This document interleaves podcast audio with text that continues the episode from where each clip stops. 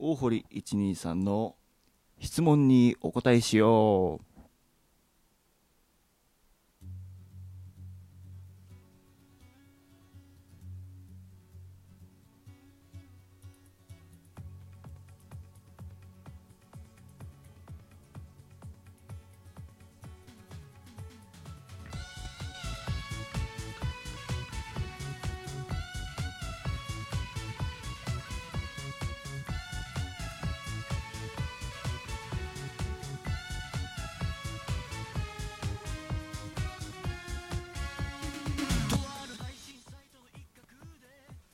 さあということで皆さんこんにちは。大堀123でございます。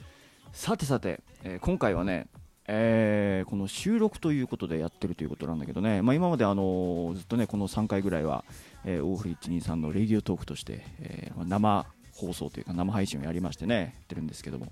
えー今回は、えー収録ということでねちょっと短いまたさらに短い時間になるんだけどねお届けしようということで、まあ、今回あえてそのシナリオというものはそんなに作ってないわけだけれどもね、えーまあ、あの今回そのね、えまあ、タイトルがかなり仮のタイトルなんだけどね、ほったてみたいな感じのタイトルなんだけども、え大堀一さんの質問にお答えしちゃおうっていうタイトルにはしてるんだけども、まあ、一応そのね、まあ、収録にしてるっていうことは、まあ、そのなんていうか、いろいろお便りとかも、えーまあ、そんなにまだ多いわけじゃないんですけども、来たりしてるんで、えーそこにこう、まあ、短い時間だけれども、お答えできる限りお答えしていこうということなんだよね。そういうことなんです。うん。それでね、今回は、まあ、僕がこのレイディオトークというものを立ち上げてですね、もう2週間 ?1 週間、2週、1週間ちょっとになるかな？えーまあ、まだまだ日は浅いんですけども、まあ、そういう中でも、えーていうのかな、まあ、いろんな方に見てもらってるのに非常に嬉しく思うんだけどね、本当にありがとう。ね、その中で、まあ、今も言ったようにお便りが来たということで、このね、お便りの、まあ、質問が来てるんで、なんかお答えできればいいなというふうに思うんだな。うん、じゃあちょっと見てみよう。でれん。ほうほうほう。えー、これはね、堤さんという人か。うん。えー大堀123さんにお聞きしますと。今私は高峰の TDP561CBL か MDP561BL を買いたいと思っていますが、どちらの機種を買った方がいいですか？教えていただけますか？今の私一番好きなアーティストは大堀123さんですということで、ありがとうございます。ね、そんな言ってくれて、ね、好きなアーティストに選んでくれて嬉しく思うね。いや、そうですね、そんな風に言っていただけるとは思わなかったんだけどもね、うん、多分ね、これ MDP っていうのは、これ多分、多分 DMP のことだと思うんだけどな、どうだろうか、ね、堤さん。じゃあまあ、この質問に答えるっていうことになるんだけど、まあどうなんですかね、これはね、多分この質問をしてくれてる方は、おそらくこのプリアンプの違いでどっちがいいんですかって多分聞きたいんだと思う。高峰ってプリアンプがついてまして、えー初めて聞いてる人にはね、ちょっとピンとこないかもわかんないから説明しておかないといけないからね、えープリアンプっていうのがついてるんですつまり高峰ってのエレアコっていうエレクトリックアコースティギターっつって、まあ、生ギターにピックアップっていうのがついてる。で今僕ちょうどあのここに高峰を置いてます。高峰のアコギをちょっと置いてるんでこれはあの TDP161C ってやつなんだけどえー、っとねちょっと待ってね。これね。こういう音。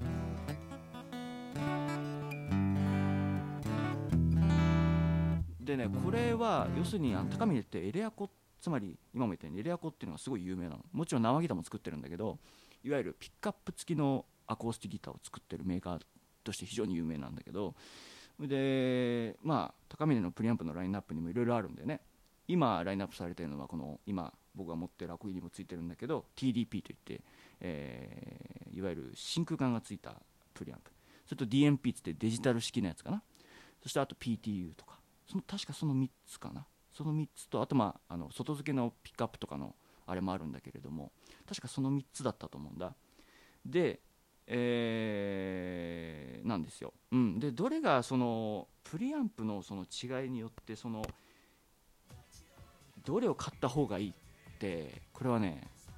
非常に難しいと思ってくれていいと思う。あのこれは結論を出しづらい。あのプリアンプの違いで例えば言い悪いって決めれないんだよね。それぞれ、まあ、例えば僕が今使ってるこの今ね使ってるこのアコギ TDP っていうんですけどもこの真空管が入ったプリアンプはこういうちょっとこうキレのある音も出るし、まあ D まあ、今ちょっとそばに置いてないんだけどその DMP 付きのプリアンプの高みを持ってるんですね僕は、まあ、それはそれでまたやっぱりこう変にこう癖がないって感じがあるし僕は僕の印象ですけどね。だからそういったところあるんだけどそれはやっぱあくまでもやっぱり個性であってこれに良し悪しっていうのをこう決めれないんですね。うん、それを決めることは本当に実に難しいと思ってくれていいと思うんですよ。うん、プリアンプの違いっていうもので、うん、あんまりその優劣を決めてしまうとまたこれ変な先入観になるんでね、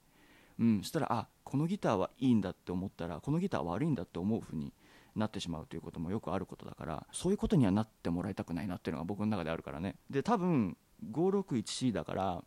おそらくスペック的には変わらないと思うんでね。トップがスプルースでサイドバックが多分マホガニーとかだと思うんで。ただ個体差がどうしてもねアコギそのものの個体差もあるんでこれは何とも言えないけど、まあ、同じような感じだとは思うんだ。だからその同じような感じだと思うんでどっちを選ぶにしてもうーんいいんじゃないかなって思うよね、うん、だからあとはやっぱりそのやっぱりこう自分でねこうどうなのかっていうことを確かめた方が一番早いと思う。つまり、えー、実際にその答えを引いてみるとか、えー、つまり思想をするっていうことね。試し引きをしてみるってこと。だってもうあの多分このコメントを見てる以上はおそらくこのどちらにしろこう新しいエリアをこう1本手に入れるっていうことだと思うんですよ多分ね。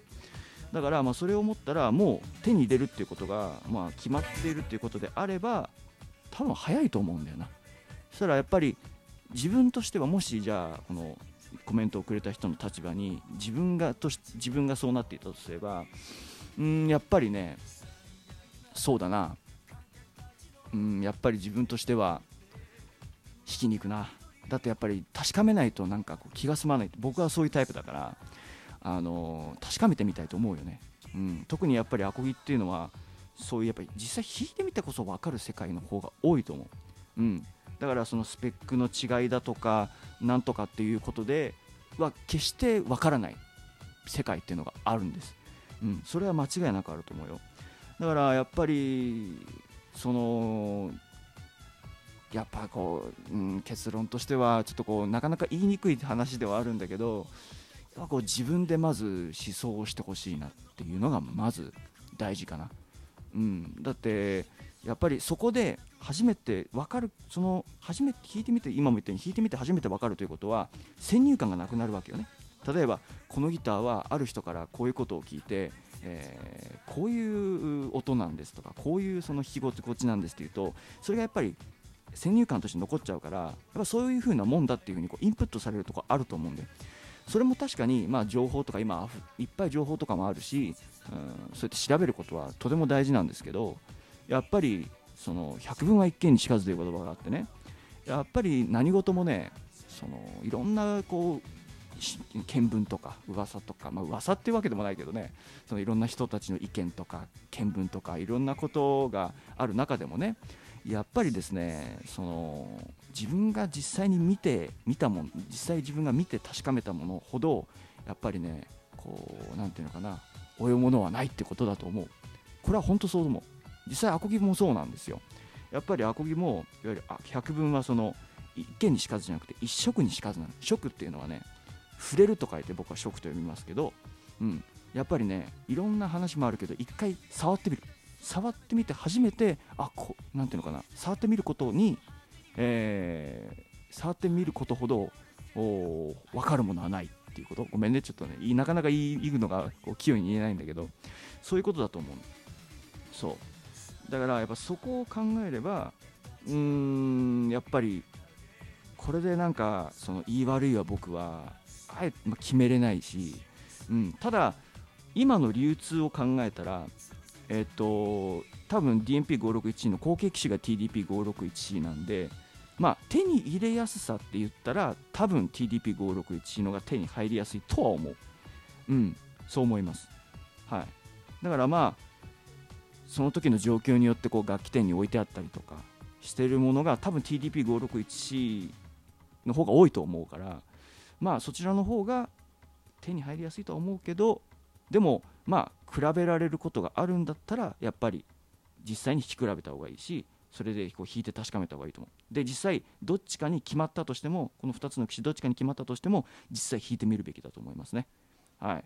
そういうことでまあ質問はそういうことでね、えー、だったんだけども皆さんあ分かってくれたかな？ね。え、堤さん分かっていただけただろうか？ね。えということでもうあっという間にもう12分になってしまったな、えーまあ、ちょっとねギターもちょこっと弾きましたけども、ねえー、まあ、そういうことで、まあね、あのもしね皆さんにもね皆さんの中でも質問というのがございましたらね、まあ、答えられるとか決して多いわけじゃないんだけども、まあ、答えられる範囲で答えていこうと思うので、まあ、ぜひこの大堀一人さんのレディオトークで、えー、ぜひね、あの質問なんかしてくれたらなと思います、えー、YouTube の動画投稿もやってるんでぜひ大堀一人さんの YouTube チャンネルもチャンネル登録よろしくお願いします。そしてレディオトークのフォローもどうぞよろしくというところだね。それではまた次回お会いしましょう。ありがとう。